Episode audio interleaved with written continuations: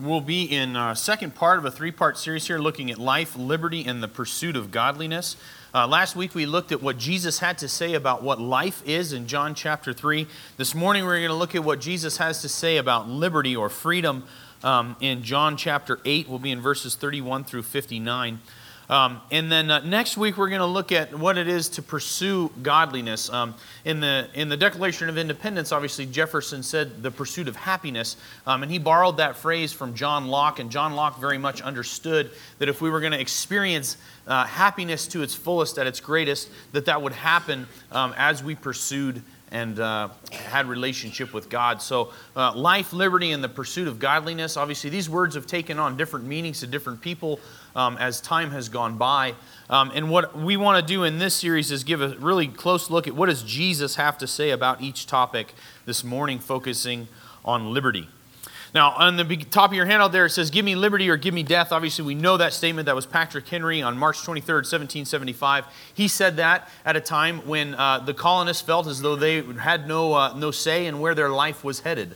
Uh, right? No, they had taxation, but no representation. They wanted, they wanted some freedom. They wanted some liberty. They wanted to decide where things were going.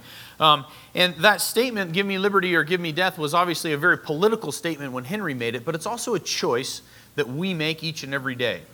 Each and every day that's set before us, we have a decision to make. Are we going to walk in liberty in Jesus Christ, or are we going to walk apart from Him and experience what the scriptures would describe as death, separation from His life?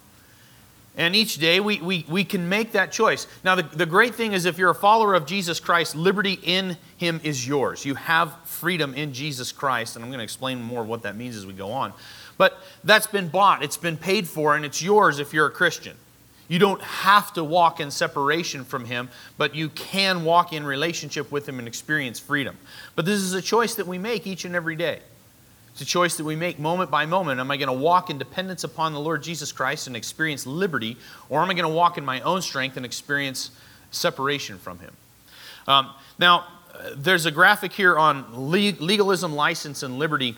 And if you look at this, we kind of have uh, the, the, the theme that ties license, the idea that I can do whatever I want, I'm going to experience things myself. And the idea that ties legalism together is that they both have a do it yourself mentality. Tim Keller describes both of these things as uh, unidentical, illegitimate twins. They have the same parentage, but and, and, and they, they're, they're twins, they look a lot alike, but they're a little bit different. Um, and, and, so this legalism has a do-it-yourself mentality. I'm going to check the moralistic or religious boxes, and I'm going to live up to things on my own. The license side is I'm going to not I'm not I'm going to avoid the religious. I'm going to be irreligious, and I'm going to do kind of whatever I want in life. Um, and they both have a do-it-yourself mentality where it's it's up to you, it's up to me to to do this. Now, obviously, in the midst there, uh, you kind of have two valleys on either side. But in the midst, there's liberty in Christ.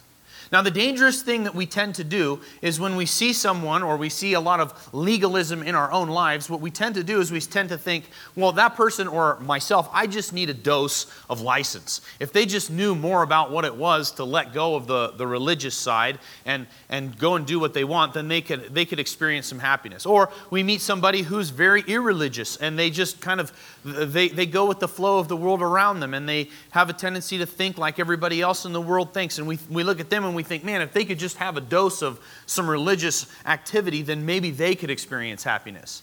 But the problem is, is when we, when we dose one of these with the other, it never brings us to a place where we actually experience liberty. And so, what either side needs, whether it's legalism or license, what it needs is it needs a dose of Jesus. And within our own lives, if we're experiencing check all the boxes or do it yourself, we, we don't need to jump to the other side, but instead of going around the mountain, we need to go up it to Christ. And that's really what I want to show you here is that Jesus offers liberty uh, like nobody else can. Now, in John chapter 8 here, Jesus is having a discussion with a group of, of religious leaders, Jewish religious leaders. Last week, he had a, a discussion with a religious leader, Nicodemus. And what we saw from Nicodemus was an openness. What you're going to see from this group of religious, Jewish religious leaders is that they are very closed off and unwilling to listen. Um, and, and so the, the conversation goes a little bit differently. But the first point here is that Jesus offers liberty through truth. Verse 31 through 33. So Jesus was saying to those Jews who had believed him, If you continue in my word, then you are truly my disciples, and you will know the truth, and the truth will make you free. So, the first point here is that he offers liberty through truth. Um, those who had believed, the word believe suggests lasting effects of a past action. They'd made a decision to follow Jesus. If you're a Christian at some point in time in your life, you came to a realization that Jesus Christ is Lord and Savior. You came to a realization that you needed a Lord and a Savior. You came to a place where you ascended to those facts and you said, This is true. And then you looked at Jesus and you said, I'm going to place my faith in Him. Now, biblical faith is always continuing faith. It's never, it's never a faith that kind of hold on for a minute and then decides to do something else. But biblical faith is continuing faith. And so that's what he's pointing to here. Those who had believed, if you continue in my word, it's to remain. Not those who are fickle, but genuine disciples remain in Jesus' teaching. They, they understand who he is, they understand what he offers, and they remain tight to him. And when, when there's a pull to go a different direction, they may, they may feel that pug, that, that pull. They may feel that pull. They may even head towards that tug for a minute. But in the end, they recognize no, I'm, I'm, I'm, I'm staying attached to the one true vine, to Jesus Christ. I'm not going to separate myself from him. He says, if you do this, you'll know the truth, and the truth will make you free. Now, this is truth on any matter under consideration. Like the pie question earlier, all of you were wrong. Um, unless you're like me and it's pumpkin pie in the fall and during the summer it's lemon meringue. Okay, uh, the rest of you got it wrong. No, that's not, not, not, not, not, not that kind of truth.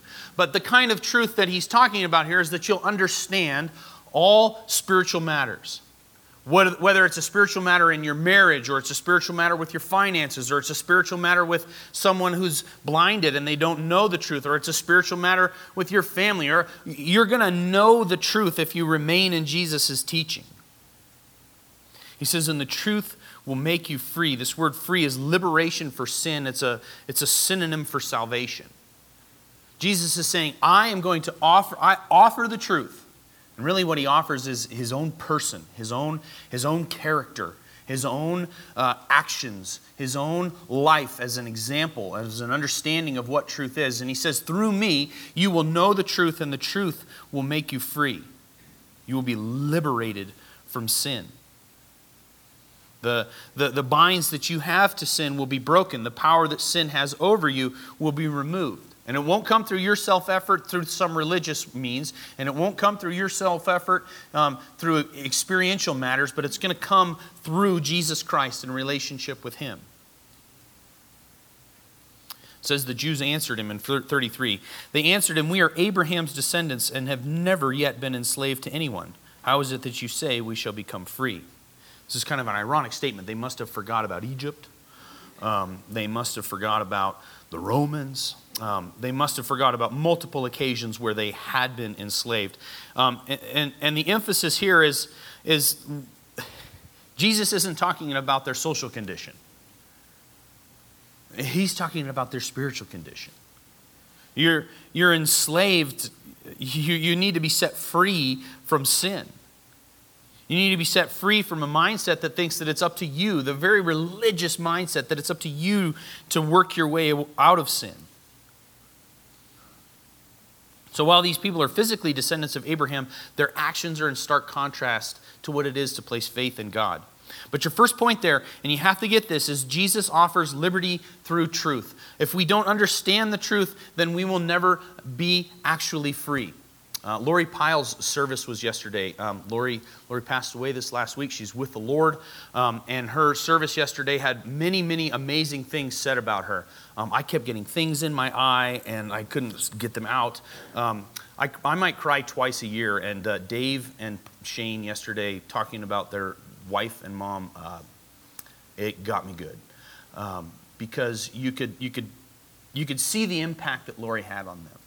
I didn't know um, I didn't know Lori really well, but I got to know I got to know Shane, uh, her son, through youth group, and I got to know Dave through playing basketball and his time on the elder board, and we played a handful of rounds of golf together. I've got to know them, and what was amazing to me was just to see the impact um, that that Lori had had on them. I knew them well, and as as her life was unfolded before us yesterday at that memorial service, it was very clear to me the impact that she had on the two men um, that she was most directly related with, who, who I knew well. But one of the funny stories that was told was Lori was a school teacher, and um, the kids that had been through her classes wrote some notes, and one of the notes said, I'm so thankful that you taught me math. Um, because I end up now, now, now I know now I know how to how to add things up and I and I won't make the mistake of walking into the wrong hotel room and walk into the wrong number. I won't walk into the wrong number on the hotel door and find some family in their underwear, right? Probably an illustration that Lori used to tell them the importance of math. But, but in order to understand the truth, much like math, there, there's, there's empirical, understandable truth about math. And it's the same thing about our spiritual condition. It's, it's, it's empirical and understandable. And Jesus has brought it to light. And if we want to experience the freedom of not walking in on some people in their underwear, or the experience of true freedom in Jesus Christ, we have to have the facts. And Jesus has offered us these facts. And we can understand who He is and we can understand our own condition and the freedom that we need to find from sin and the freedom that He offers, that He offers, the liberty that Jesus offers from sin through truth. And the next point there, 34 through 38, is Jesus offers liberty from enslavement to sin. Verse 34 Jesus answered them and said, Truly, truly, I say to you, everyone who commits sin is a slave of sin. Anybody in here ever sin? Jesus' statement that if you've committed sin, you find yourself as enslaved to it. The slave does not remain in the house forever, but the son does remain forever. So this, the, the slave, sin itself, can have a hold on you, but the son in the household has a greater place, the son being Jesus, and he has the ability to remove you from the household of sin and bring you into the household of righteousness and his father. So if the son makes you free, verse 36, you will be free indeed. So if, if you've placed faith in Jesus Christ, he's removed the bonds of, of sin and he's removed you from enslavement to sin and he offers you a new way to live.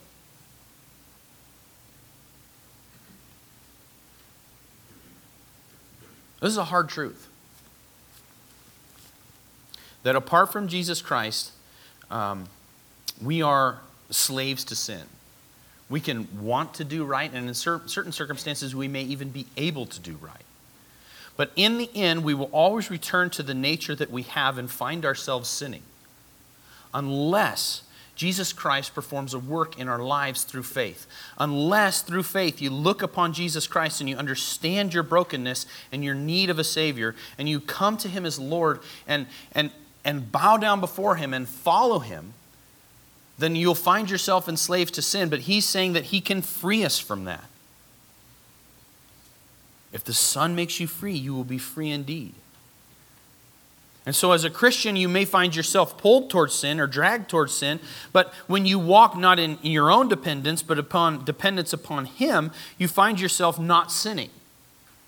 You find yourself living a different way. If the Son makes you free, you'll be free indeed. If you're a Christian, you've experienced this. You've felt the pull towards sin. You've had the moment where there was a temptation or an outer bait and you wanted to live in a selfish way, but instead the Spirit of God spoke to your mind and to your heart. And because the Spirit of God is dwelling inside of you, you found yourself pulled towards something, but understanding something far greater that lives within you, the, the life and power of God. And instead of being pulled towards the sin, you walked in dependence upon God and found yourself doing actions that you wouldn't have done on your own. This is the experience that Jesus is offering you.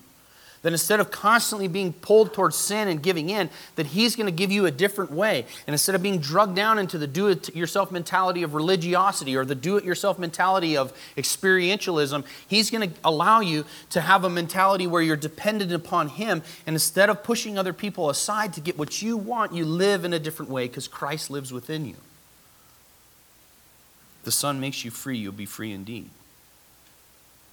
Jesus offers liberty from enslavement to sin.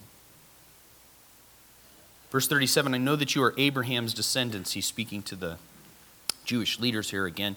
Yet you seek to kill me because my word has no place in you. He's talking to them about their spiritual condition. They are, they are so far from God that when God appeared before them and spoke to them, they would not listen to what he had to say.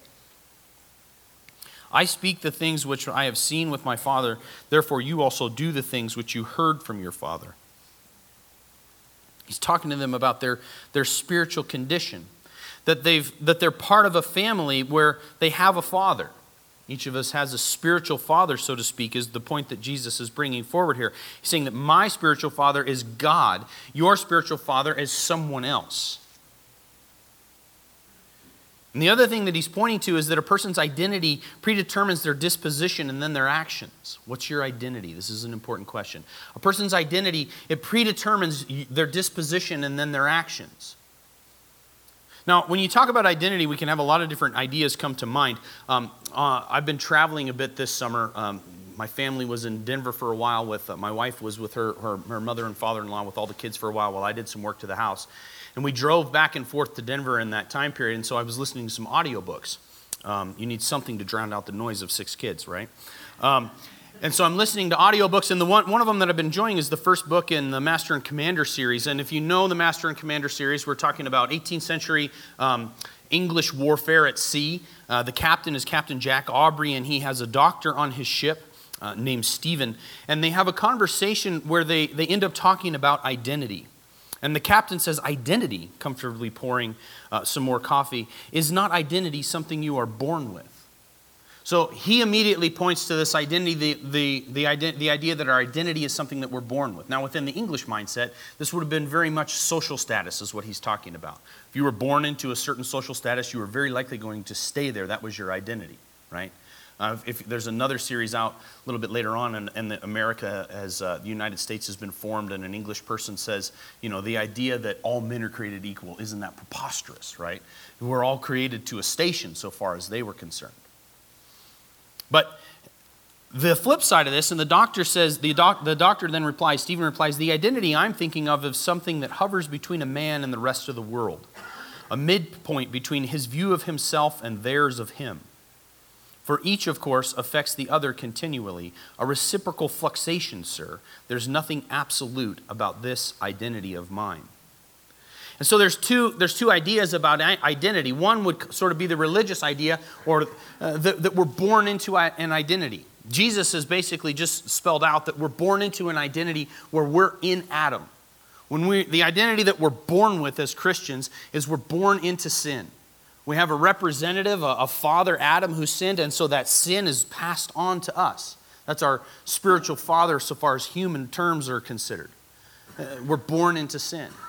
But then the other identity that the doctor is talking about is the one, the experiential one that we go out and we try and form. The identity where, you know, you're around a certain group of people, so you try and look a certain way. You know, you got your buddies and you, you act a way around them, and then the girl comes around and you act a little bit of a different way. Or you've got a group of people at work and you want to look a certain way for them, but then there's a group of people that are maybe a little bit more religious and you want to look a certain way for them. And you have this hypocrisy within you where you act one way around one group of people and another group, another way around another group of people. And you're in this constant, as he calls it, fluxation, where you're trying to put on a mask or, or trying to present yourself, you're managing your image to a group of people. And it constantly, it's something we do all the time. And the crazy thing is, is, is, that both of these things are true, is that we have this identity that's founded in our representation of our father, our spiritual father, Adam, and that we're born into sin. But then we also fall prey to this idea that we can form our own identity through our experiences. And Jesus offers liberty from both of those things. Jesus offers liberty from the religious side of things, the spiritual side of things, where we're born in Adam and we're sinners by nature, but he also offers us freedom from having to go out and try and form our own identity and play the game. And so the next point here is that Jesus offers, Jesus offers liberty by making us part of his family. Jesus offers liberty by making us part of his family. Verse 39. They answered and said to him, Abraham is our father. Jesus said to them, If you are Abraham's children, do the deeds of Abraham. But as it is, you are seeking to kill me, a man who has told you the truth, which I heard from God. This Abraham did not do. He says, if you're Abraham's children, do the deeds of Abraham. In other words, eh, the deeds of Abraham were solely based upon his faith in God, right? Uh, Abraham believed God and it was credited to him as righteousness. He believed God, and then because he believed God, he moved and he acted in a certain way. And he's saying, if, if, you're, the, if you're Abraham's children, then live in that way. Live in faith and dependence upon God, and your deeds will then follow what you believe. But as it is, you're seeking to kill me, a man who has told you the truth, which I heard from God. this Abraham, this Abraham did not do. In other words, I'm offering you something that Abraham didn't offer, a deeper understanding of who God is, and you're rejecting me. You're trying to kill me. Verse 41 You are doing the deeds of your father. They said to him, We are not born of fornication. We have one Father, God. In other words, we are who we are eh, with our lineage from Abraham. Don't try and tell us that we're spiritually corrupt. Verse 42 Jesus said to them, If God were your Father, you would love me, for I proceeded forth and have come from God. For I have not even come of my own initiative, but He sent me. If, if you truly were a follower of God, then you would understand who I am. You'd look at my teaching, and like Nicodemus, you'd say, you'd look at my teaching and, and the miracles, and like Nicodemus, you would say, you clearly have to be from God. But they're not responding that way. Verse 43 Why do you not understand what I'm saying? It is because you cannot hear my word. In other words, you've shut yourselves off from being, even being open to the spiritual truth that I'm offering you. Your hearts are closed off from the spiritual truth that, that Jesus is offering. You are of your father, the devil, verse 40, 44. You are of your father, the devil, and you want to do the desires of your father. He was a murderer from the beginning and does not stand with the truth because there is no truth in him. Whenever he speaks a lie, he speaks from his own nature, for he is a liar and the father of lies. At first, Jesus sort of insinuates that the spiritual father of these Jewish people is neither Abraham or God, but Satan. And then he just comes right out and says it. Your spiritual father is Satan.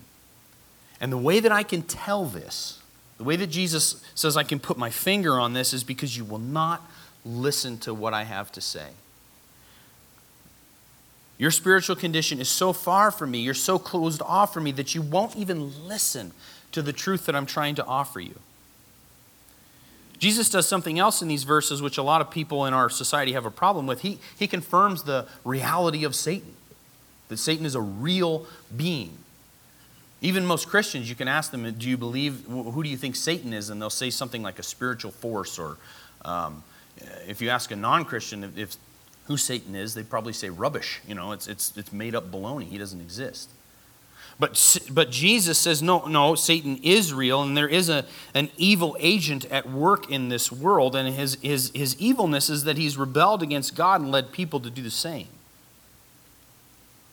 He's a murderer, and he's a liar, and he's the father of lies, and his goal is to deceive you. Verse 45 But because I speak the truth, you do not believe me. Which one of you convicts me of sin? If I speak the truth, why do you not believe me? He who is of God hears the words of God. For this reason, you do not hear them, because you are not of God. And he's saying that you have a spiritual family that is apart from God. Your father, in, in, in human terms, is Adam, and you find yourself with a sinful nature. Your father, in spiritual terms, is Satan, and you find yourself uh, blinded, closed off to the truth. This is another hard truth. We need freedom from this. We need freedom from being represented by sin and being represented by rebellion. We need to be removed from sin and rebellion and brought into a right relationship with God. And Jesus is saying, I offer you that. Uh, through me, you can be removed from sin and from rebellion and brought into the family of God. We can be adopted, we can be grafted in, we can be made part of God's family through what Jesus Christ offers on the cross through his death, burial, and resurrection. But Jesus offers us liberty by making us part of his family. He will draw us out of spiritual corruption and into a family of righteousness.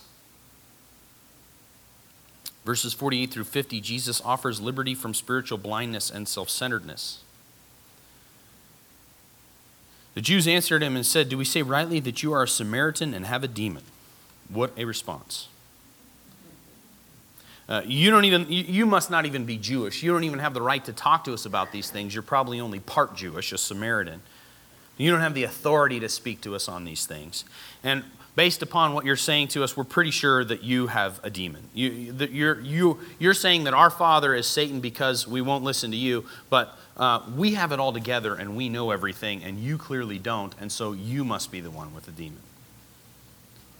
Jesus points out their spiritual deficiency, and instead of checking to see if he has a point, they immediately shut down and attack.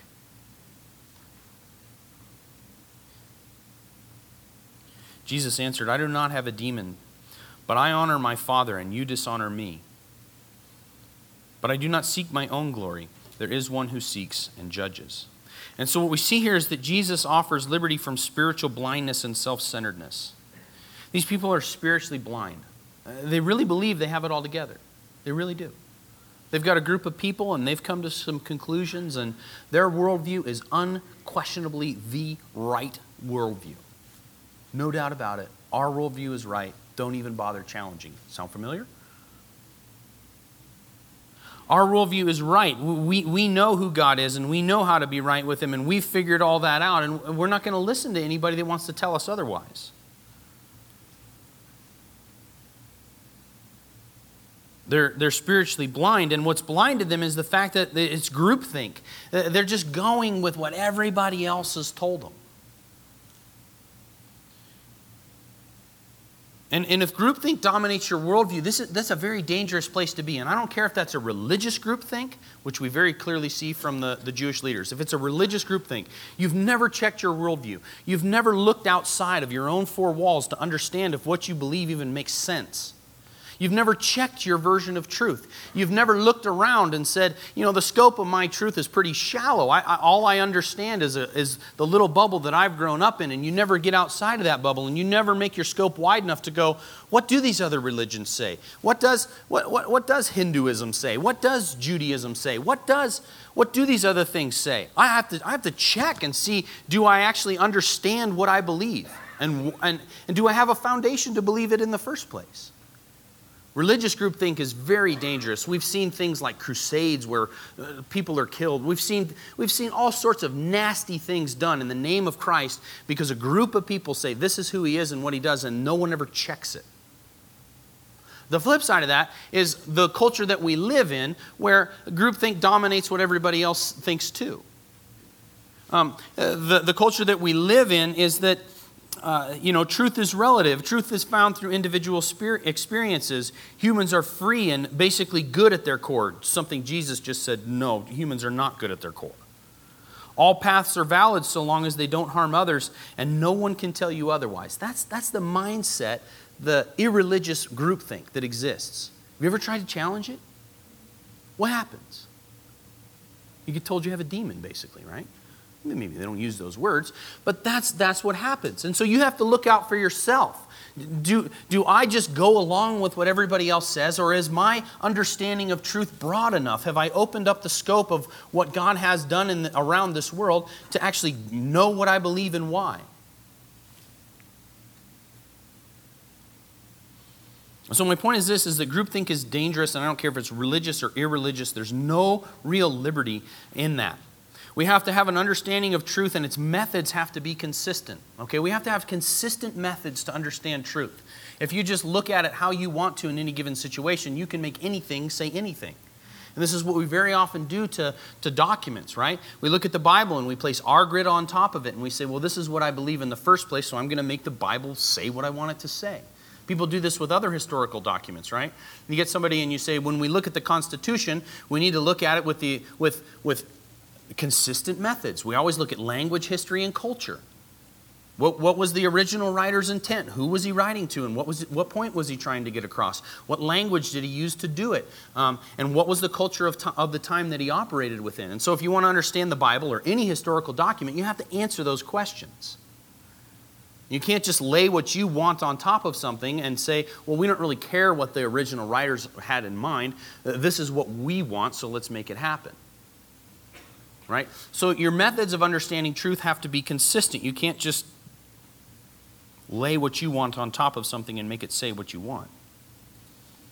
The scope has to be broad enough, and we have to find validation in both history and experience. So the methods have to be consistent if you're going to understand truth. The scope has to be broad enough. You can't just be within your own little bubble and never get outside of it and understand, never understand anything outside of yourself. And they, the, you must find validation in history and experience. And this is where Jesus stands above everybody else. Jesus is a historical figure. No serious historian will say Jesus didn't exist. No serious his- historian would say that. They would question the resurrection and things along those lines, but no serious historian would say Jesus didn't exist. He clearly existed. Okay? So when we look at history, we can say, here he is. This is the person. And then you can look at experience and you can say, look at when those people who truly follow this Jesus, when they, what, what, what experience do they have? What experience have I had through following Jesus? What experience have those who, I, who are close to me had through following Jesus?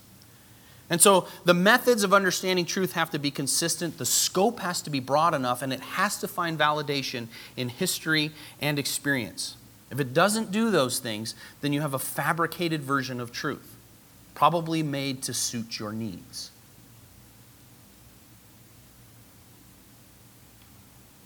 And so the point that I want to, the question that I really want to bring across here is: Are you open to receiving instruction from Jesus, or are you, or is, or is your worldview dominated by groupthink. The last point here is that Jesus offers liberty in an everlasting relationship with Him. Verse 51, he says, Truly, truly, I say to you, if anyone keeps my word, he will never see death. The Jews said to him, Now we know you have a demon. Abraham died, and the prophets also, and you say, If anyone keeps my word, he will never taste death? Surely you are not greater than our father Abraham, who died. The prophets died too. Whom do you make yourself out to be? It's a great question. Who do you make yourself out to be? If I looked at you and said, hey, if, if you, if you believe me and keep the words that I say, um, you're never going to taste death. You're going to have eternal life. You look at me and go, you don't have any reason to say that, Kurt. You're going to die. You're not, you're not going to live forever. You don't have any ability to say that to me. Like when I, when I got married to my wife, we said, until death do us part. I could tell my kids that I'll love them forever, but the fact of the matter is, I probably won't be here in about 60 years, right? And so I can't follow through on those promises. I don't have the ability to follow through on those promises. And so for Jesus to say, if you keep my words, you'll never taste death, uh, their question is right. Who do you make yourself out to be? You don't have the, nobody has the ability to do that except one. Jesus answered and said, If I glorify myself, my glory is nothing. It is my Father who glorifies me, of whom you say, He is our God. And you have not come to know him, but I know him. And if I say that I don't know him, I do not know him, I will be a liar like you, but I do know him and keep his word.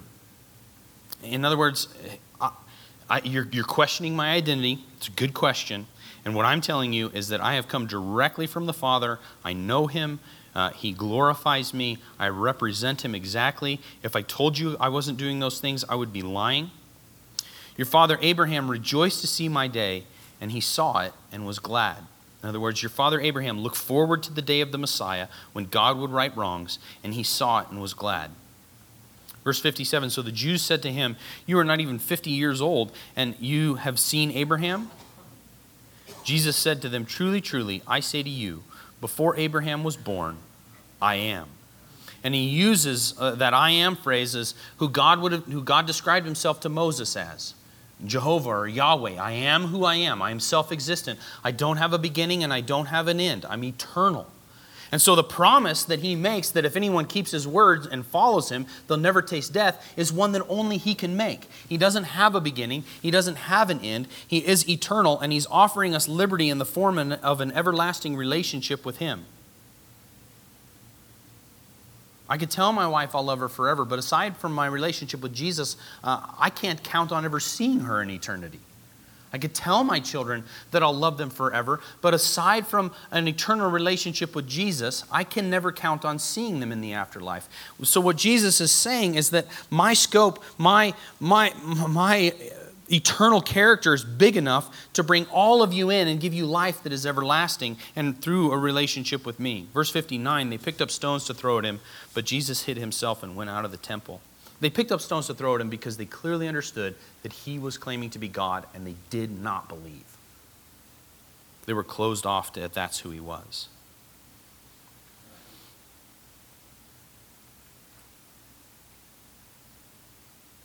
So I want to go through this one more time, just really quick. The, the, the, points here are that Jesus offers us liberty through truth.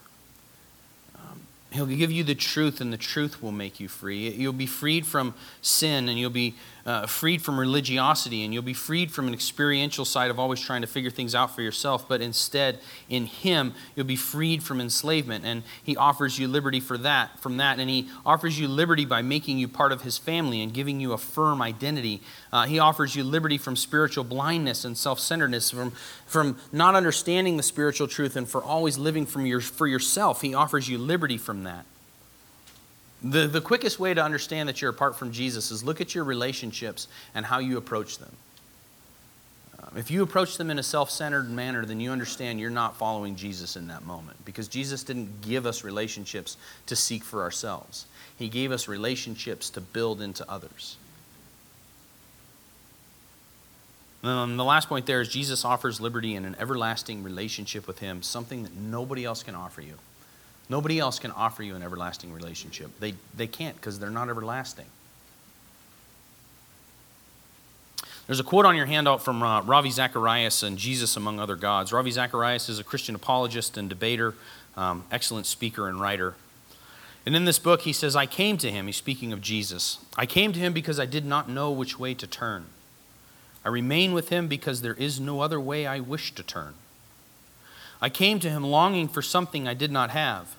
I remain with him because I remain with him because I have something I will not trade.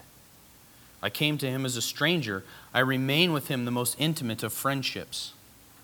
I came to him unsure about the future. I remain with him certain about my destiny. I came to him among the thunderous cries of a culture of 330 million deities, Hinduism. I remain with him knowing that truth cannot be all inclusive. He's speaking of the experience of following Jesus. So, the freedom that Jesus offers us is like nothing else, and once experienced, not something we lightly turn from. We don't quickly turn from Jesus because we've come to know the change that he produces in us, the security that he offers us, the, the identity that he offers us. This change brings us closeness with God, kindness towards others, freedom from uncertainty, and contentment that we will always have the best brought about in our lives. That Jesus will always bring about the best in our lives. It might hurt in that moment. He might offer us discipline that maybe we didn't really want to have to go through, but in the long run, He will bring about the best in our lives. All this happens as we freely follow a God who loves us, gave Himself up for us, guides us here and now, and remains with us forever. That is liberty in Christ. Do you know it? Heavenly Father, I, I pray that we do know it. I pray that we do know your Son, Jesus. And that through your Son, Jesus, we experience the, the liberty that you offer. That, that, that through the truth of who you are and what you've done, you, you'll set us free from sin, from the enslavement to, to, to harming others and being in rebellion against you and that you give us a new identity. You make us part of your family, a new spiritual identity where we're no longer represented by sin, but we're represented by your righteousness. And as we walk as reborn children, we find ourselves living in a completely different way where, where our eyes are open to the spiritual truth around us and we see the self centeredness that exists within us when we operate on our own. And, and we recognize that that self centeredness is not something that grows relationships, instead, it, it harms our relationships. And you've freed us from that. You've freed me to be a husband who can give to his wife without needing anything in return. You've freed me from a parent who's begrudging of his time and what seems like freedom uh, to, to, his, to my children. There are many times where I feel like, look at what I have to give up for my children. But the fact of the matter is, you've freed me from that feeling so that I can love and bless my children.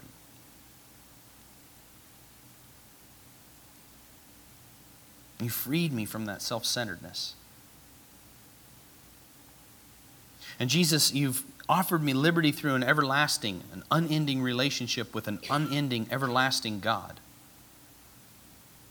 When you say, Before Abraham was, I am, you're saying, I am the eternal God, and I've come to offer something that nobody else can.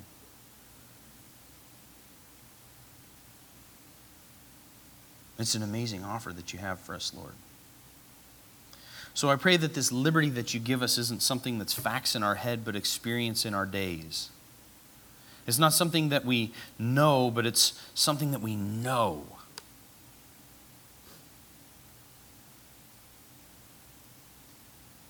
That your voice isn't just red letters on a page, but your voice is uh, the guidance in my life. It's the, it's the words that come out of my mouth. It's the actions that proceed from my body, and that, that my disposition and my actions would be found in my identity in you. And I pray that for each person in the room, that they would know the liberty that you offer, and that they would experience it day by day. I pray these things in Jesus' name, and it's in your name, Jesus, that uh, we go and want to live the liberty that you've given us. In Jesus' name, amen.